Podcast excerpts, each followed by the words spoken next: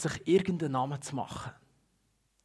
Und dabei sind so gigantische Bauten und unglaubliche Erfindungen entstanden. Sie haben irgendwelche besonderen Leistungen vollbracht. Bei den Menschen gilt immer höher, immer stärker, immer besser.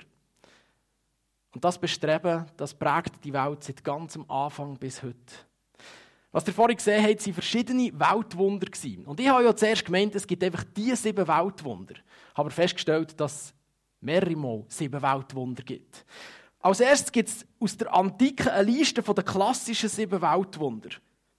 Genannt werden hier drin imposante und prunkvolle Bauwerke von seiner Zeit. Wir haben die hier dabei. Es tut mir leid, dass die Bilder nicht so scharf sind, aber das Problem ist, dass es die einfach schlichtweg nicht mehr gibt. Auf der einen Seite die hängenden Gärten von Babylon, der Koloss von Rhodos, das Grab vom König Musolos, der Leuchtturm auf der Insel Pharos von Alexandria. Und die nächsten drei, der Leucht, äh, die Pyramide von Gizeh, die gibt es noch, darum ist es auch ein schönes Foto geworden. Der Tempel von Artemis in Ephesus, der Zeus-Statue von Olympia. Die Liste ist noch spannend, umfasst sieben Weltwunder. Zu der Zeit der Antike hat man die Zahl sieben als Zahl der Vollkommenheit angeschaut. Spannend ist, dass das heute eigentlich nicht mehr so normal ist. Die, die aber die Bibel kennen, wissen, dass bei Gott die Zahl 7 immer noch als Zahl der Vollkommenheit gilt. Darum ist man bei der Zahl 7 geblieben. Später ist die Liste der sieben Wunder der modernen Welt erstellt worden. Diese Liste besteht aus Meisterleistungen in Architektur und Bauingenieurswesen. Und die ist 1995 erstellt worden, also noch gar nicht so lange. Da sind ein bisschen bekanntere Sachen drauf. Zum Beispiel der CN Tower, das Delta-Werk, das Empire State Building, der Eurotunnel. Weiter ist drauf Golden Gate Bridge, die Taipu-Staumauer von Paraguay, und der Panama-Kanal. Sachen, die die einen oder anderen sicher kennen, vielleicht sogar schon besucht haben. Es ist weitergegangen. Im 2007 ist eine Liste mit den neuen sieben Weltwundern entstanden. Und spannend ist, dort war ein Schweizer involviert. Und zwar der Bernhard Weber hat die Idee gehabt, nicht einfach irgendwie von einem Komitee Weltwunder bestimmen, sondern eine Abstimmung über die ganze Welt zu machen. Die verschiedenen Länder haben alle dürfen so Vorschläge bringen, was sie als Weltwunder empfinden. Es waren übrigens drei Bauwerke auch von der Schweiz dabei. Gewesen. Und dann hat die ganze Welt darüber abstimmen welches das jetzt die neuen Weltwunder sind. Das von der Schweiz, das am besten abgeschnitten hat, ist übrigens Kappelbrücke aber sie hat es leider nicht in die sieben besten hineingeschafft. Diese sieben Bauwerke, die die meisten Stimmen bekommen haben, bestehen aus der Maya-Ruine in Mexiko, die chinesische Mauer, Christusstatue von Brasilien, der Koloss in Rom, äh, Kolosseum in Rom. Weiter ist drauf Machu Picchu, die Inka-Ruinenstadt, Petra Felsenstadt und Taj Mahals Mausoleum in Indien. Also das ist die sieben äh, Bauwerke, die die Welt findet, sind die krassesten. Das sind unsere Weltwunder. Ich kann mir gut vorstellen, dass in ein paar Jahren die nächste Liste wird kommen mit den nächsten sieben Weltwundern. Von den nächsten sieben Errungenschaften, die die Menschheit geschafft hat. Menschen streben also eigentlich schon von ganzem Anfang an immer danach, sich mit besonderen Leistungen einen Namen zu machen oder irgendein Denkmal zu schaffen. Und von so einem unglaublichen Bauwerk, das die Menschen von Hand erbaut haben, lesen wir bereits ganz am Anfang in der Bibel. Schon im 11. Kapitel lesen wir, dass die Menschen ein gigantisches Bauwerk erschaffen haben. Ich lese die Verse 1 bis 9. Damals sprachen alle Menschen auf der ganzen Welt die gleiche Sprache. Als die Menschen nach Osten zogen, fanden sie eine Ebene im Land Babel. Dort ließen sie sich nieder und sagten zueinander, lasst uns Ziegel formen und sie brennen. Die Ziegel verwendeten sie als Mauersteine und den Asphalt als Mörtel. Auf, sagten sie, wir wollen eine Stadt errichten mit einem Turm, der bis in den Himmel reicht. Ein Denkmal unserer Erhabenheit. Es wird verhindern, dass wir uns über die ganze Welt zerstreuen. Der Herr aber kam aus dem Himmel herab, um sich die Stadt und den Turm anzusehen, den sie erbauten. Sieh, was sie begonnen haben zu bauen. Weil sie dieselbe Sprache sprechen und ein Volk sind, wird ihnen nichts unmöglich sein, was sie sich vornehmen.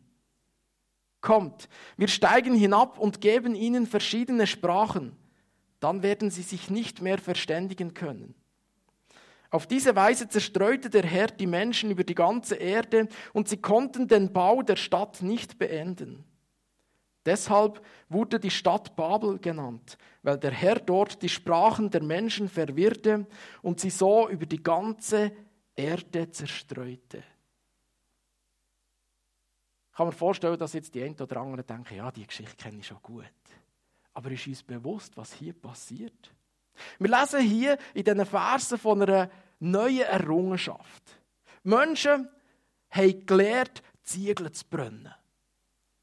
Wir lachen jetzt vielleicht ein darüber, aber zu dieser Zeit war das eine gewaltige Errungenschaft. Nicht mühsam gehen Felssteine rausholen, sondern einfach Ziegel brennen. In dieser schönen Form, dass man Gebung bauen kann. Weiter lesen wir von einem unglaublichen Zusammenhalt, den die Menschen zu dieser Zeit hatten.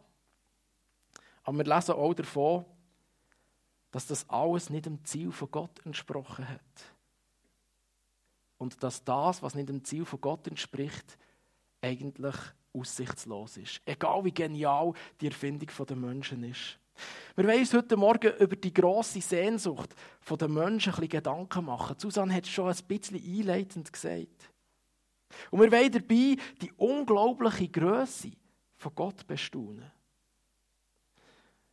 Manchmal läuft es nicht so, wie wir es gerne hätten.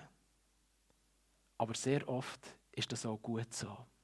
Und ich hoffe, dass wir das heute Morgen ein bisschen aus dieser Predigt herausspüren. Wir wollen also einsteigen mit dieser Sehnsucht der Menschen. Der Bau von diesem grossen Turm hat sich kurz nach der Sintflut vom Noah ereignet. Menschen haben damals wie eine grosse Familie gelebt, wie eine grosse Sippe. So waren sie unterwegs. Gewesen. Die Menschen, die haben sich nach Sehnsucht, äh, sie haben sich nach Gemeinschaft gesehnt, sie haben sich nach Zusammenhalt gesehnt und sie haben das selber so erlebt. Aber sie haben sich genauso nach Anerkennung gesehnt. Sie haben sich danach gesehnt, jemand zu sein. Einen Unterschied zu machen. Ein Denkmal zu schaffen. Ich finde das spannend, dass sie noch nicht so viele Menschen waren wie heute. Und trotzdem haben sie gross und erfolgreich sein. Nachdem Gott der Noah und seine Familie durch die Arche in dieser grossen Flut gerettet hat, hat er ihnen einen einzigen klaren Auftrag gegeben. Wir können das nur zwei Kapitel vor dieser Geschichte lesen.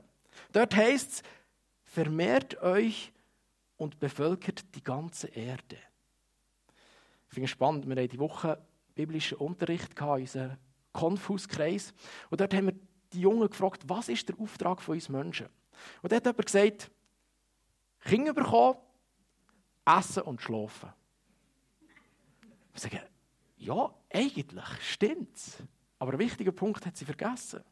Vermehrt euch und bevölkert die ganze Erde. Und jetzt, eigentlich nur zwei Kapitel später, lesen wir, wie die Menschen zueinander gesagt haben, wir wollen eine Stadt errichten mit einem Turm, der bis in den Himmel reicht. Ein Denkmal unserer Erhabenheit. Und jetzt müsst ihr aufpassen, es wird verhindern, dass wir uns über die ganze Welt zerstreuen. Merkt ihr etwas? In erster Linie geht es nicht um einen Turm, sondern es geht darum, wir wollen verhindern, dass das passiert, was Gott von uns möchte. Sie streben etwas anderes an, als das, was sich Gott für die Menschen gedacht hat. Sie wollen dazu einen Turm bauen, der bis in den Himmel auflenkt. Eigentlich ist es ja eine gute Sache, wenn wir möchten irgendwie in den Himmel gelangen. Wenn wir am Himmel möchten näher kommen.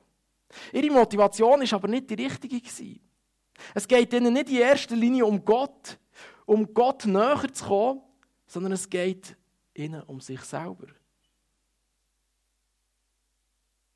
Und wahrscheinlich auch darum, dass sie gern so groß wären wie Gott. Wo ist vielleicht auch in unserem Leben manchmal eine sehr gute und fromme Ansicht mit einer falschen Motivation verknüpft? Wo wären wir vielleicht manchmal gern wie Gott? So groß und erhaben, mit einem Überblick über die ganze Erde. Menschen waren ziemlich überzeugt von sich selber. Sie haben nicht einem Auftrag von Gott nachgehen, sondern sie haben sich selber lieber einen Namen gemacht. Oder ein Denkmal von ihrer Erhabenheit, wie im Text steht. Sie wollten unabhängig sein. Menschen sehnen sich nach Stärke, aber auch nach Gemeinschaft. Aber eigentlich sehnen sie sich auch danach nach Gott, nach seiner Nähe. Denn ihr Turm soll bis in den Himmel hochlenken. Es wird angenommen, dass sie vorher oder vielleicht sogar gemacht haben, oben auf dem Turm einen Tempel bauen, wo sie Gott anbeten können. Ob das stimmt oder nicht, kann ich nicht beurteilen. Den Turm gibt es heute nicht mehr, das kann man nicht mehr beurteilen. Aber ich finde es gleich ein, ein gutes Bild. Sie bauen einen Turm von ihrer Erhabenheit und obendrauf soll trotzdem noch Platz für Gott sein. Aber für welchen Gott denn eigentlich? Denn sie sind ja Gott mit dem Turm gerade ungehorsam geworden. Ist es vielleicht eher der Gott, was sie sich selber ausdenkt haben, der, was sie sich irgendwo zusammenbastelt haben? Die Menschen haben einen unbemerkten Konflikt. Und ich habe den Eindruck, wir haben diesen Konflikt heute manchmal auch noch. Sie wollen Gott, aber sie wollen ihn aus eigener Kraft erreichen. Aus eigener Anstrengung. Dafür halten sie total zusammen. Sie unterstützen sich bis zum Letzten. Der Turm soll ein Denkmal werden. Aber eigentlich nicht für Gott, sondern für sie selber. Wo leben vielleicht auch wir in diesem Konflikt? Ist es bei dir vielleicht manchmal auch so, du möchtest Gott begegnen, aber du möchtest selber entscheiden, wo, wenn und wie. Du möchtest Gott, mit Gott leben, aber genauso möchtest du unabhängig sein. Du möchtest selber können entscheiden, was in deinem Leben gerade dran ist. Was für dein Leben gut ist. Der Mensch sehnt sich danach, gesehen zu werden, beachtet zu werden. Nach dem Gefühl, wertvoll und wichtig zu sein. Die Sehnsucht wird von unserem Umfeld im Normalfall überhaupt nicht gestillt. Im Gegenteil, denn jeder sucht ja als erstes sein. Jeder schaut als erstes für sich. Darum versuchen wir uns anzustrengen. Darum versuchen wir uns besser zu werden, grösser, stärker. Wir versuchen uns mit besonderen Leistungen wichtig zu machen, hervorzuheben. Wie oft leben wir mit der gleichen Sehnsucht wie die Menschen zu dieser Zeit? Spannend als ich im Vorfeld dieser Predigt meine Familie gefragt habe, möchtet ihr euch auch einen Namen machen? Möchtet ihr auch irgendwo eine wichtige Persönlichkeit sein? Dann so ein bisschen die falsche Demut, vielleicht können wir sagen, nein, nein, ist alles gut. Und wenn man dann ein bisschen bohren merkt man dann plötzlich, ja, so ganz klar ist das gleich nicht. Und es wäre spannend, jetzt so ein bisschen in eure Gedanken hineinzusehen und zu schauen, was denkt ihr gerade? Denkt ihr gerade an etwas Besonderes? Oder findet, ah, wäre schon cool, wenn ich hier der Beste wäre. Wenn ich hier der Größte wäre. Wir versuchen uns vielleicht auch im geistlichen Leben anzustrengen, mehr Bibel zu lesen, bevollmächtigtere Gebete zu sprechen. Wir möchten gesehen werden. Wir möchten unseren Namen machen, ein Denkmal schaffen. Wir hoffen, so Identität zu bekommen und vielleicht unser Selbstwertgefühl aufzubauen. Und so nimmt das Bestreben oft den Platz ein, wo eigentlich Gott in unserem Leben haben sollte. Durch die Sehnsucht sind auch wir auch heute noch am Bauen von unseren eigenen Türmen. Natürlich nicht solche Türme, sondern andere Türme. Menschen waren ziemlich übermütig bei ihrem Vorhaben zur Zeit von diesem Turmbau. Menschen haben einiges geleistet. Der Turm zu Babel ist eine grossartige menschliche Leistung, die die vollbracht haben. Aus eigener Kraft, mit diesen neu entdeckten Ziegeln, die sie brennt haben, haben sie ein gewaltiges Bauwerk gemacht.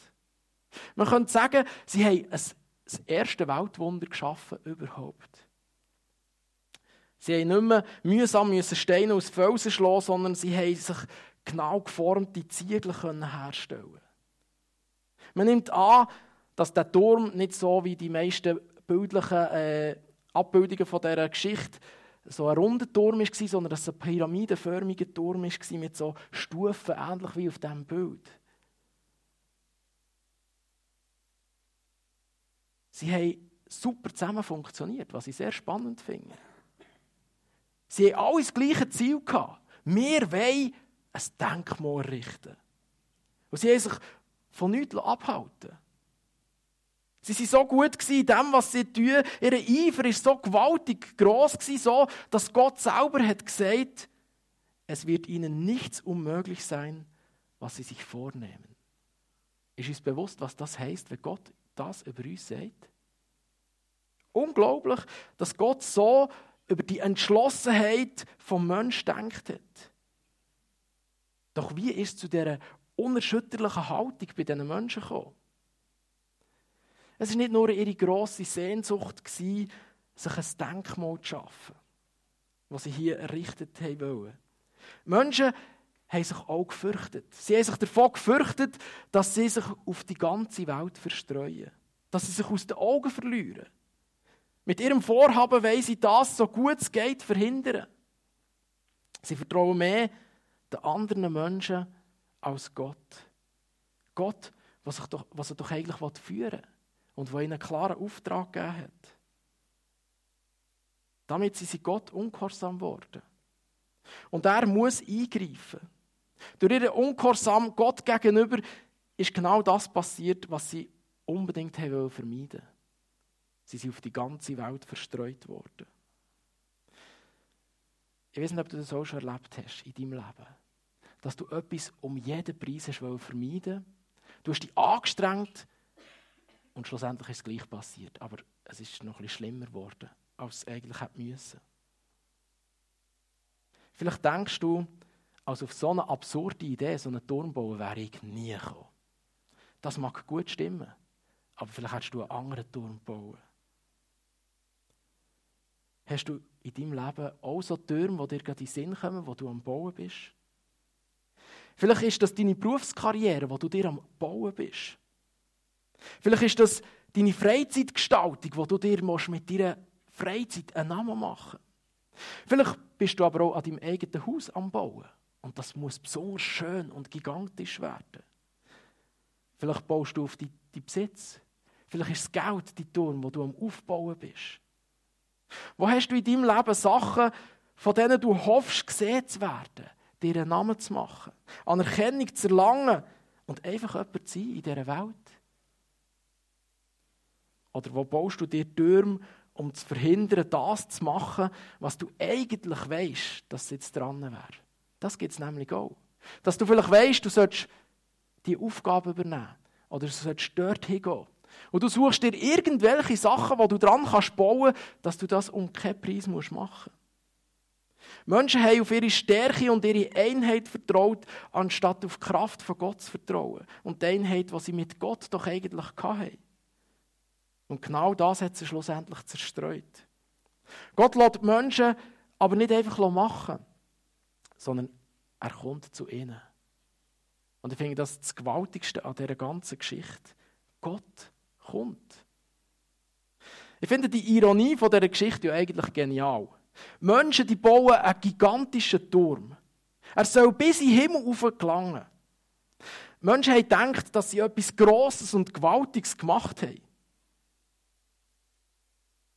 Es steht zwar nicht so in der Bibel, aber man könnte meinen, dass Menschen aus eigener Anstrengung bis zu Gott in den Himmel kommen Aber im Vergleich zu Gott ist der Turm ein winziges Türmchen. Gott kann nicht einfach vom Himmel schauen und sieht den Turm, sondern er muss vom Himmel oben kommen, dass er das Türmchen anschauen kann. Ich finde das so genial. Aber Gott macht genau das. Auch wenn der Turm ein Zeichen von der Urgehorsamkeit der Menschen war, kommt Gott vom Himmel oben ab und schaut sich das Problem an. Auch wenn der Turm nicht seinen Anweisungen entsprochen hat, trotzdem kommt Gott und schaut, was die Menschen am Machen sind. die Erwähnung hat so etwas total Wohltuendes. Die Menschen sind mit dem Bau und mit dem Bestreben, sich einen Namen zu machen, gross und bedeutungsvoll zu sein, auf Abwägen geraten. Sie haben sich ganz bewusst gegen den Auftrag von Gott gestellt. Sie haben etwas tun, dass sie sich ja nicht auf der ganzen Welt verstreuen müssen. Sie haben sich ganz bewusst gegen Gott gestellt. Sie haben sich auf ihre Kraft und auf ihre eigenen Ideen und Vorstellungen verloren und haben das Ziel von Gott nicht ernst genommen. Doch Gott sagt jetzt nicht, das ist ihr Problem, das geht mir nichts an. Ich will mit, dem, mit diesen eigensinnigen Menschen nichts mehr zu tun haben. Nein, sondern Gott kommt vom Himmel oben runter zu den Menschen. Er schaut sich das Problem an, was sie hier gerade am Bauen sind. Und das macht Gott auch heute noch. Wir müssen Gott nicht beeindrucken. Wir müssen nicht zu Gott im Himmel gelangen. Gott soll uns beeindrucken und Gott möchte uns beeindrucken. Er ist es, was zu uns abkommt. Durch Jesus ist Gott vor mehr als 2000 Jahren ganz real auf die Erde gekommen. Und er kommt auch heute noch auf die Erde, um zu schauen, was wir machen. Auch dann, wenn wir gerade total am Versagen sind mit unserem Leben. Auch wenn wir wieder mal auf unsere eigene Kraft vertraut haben. Auch dann, wenn wir versucht haben, unsere, Sehnsucht am falschen Ort zu stillen. Gott überlässt uns nicht einfach unserem Schicksal und lässt uns unseren Problemen sondern er kommt und er möchte uns auf einen Weg zurückführen, den er für uns denkt hat, der uns zum Besten dient. Vielleicht lässt er dazu Unangenehmes in unserem Leben zu. Dann ist es wichtig, sich nicht dagegen aufzulehnen, sondern zu erkennen, was Gott von uns möchte. Es macht keinen Sinn, sich gegen Gott und seinen Auftrag zu entscheiden. Wenn Gott will, dann kommt er immer an sein Ziel. Aber manchmal bedeutet das Umwege. Wir sehen das beim Volk Israel. Gott hat mit dem Volk Israel einen klaren Plan gehabt, sie in das verheißene Land zu führen. Und das Volk Israel ist ungehorsam geworden. Und sie haben einen 40-jährigen Umweg durch die Wüste durchgemacht. Hätten die Menschen, statt den Turm zu bauen, den Auftrag von Gott von Anfang an umgesetzt, dann müssten wir jetzt nicht so mühsam Sprachen lernen. Ich finde es auch beeindruckend, wie, wie Gott eingreift.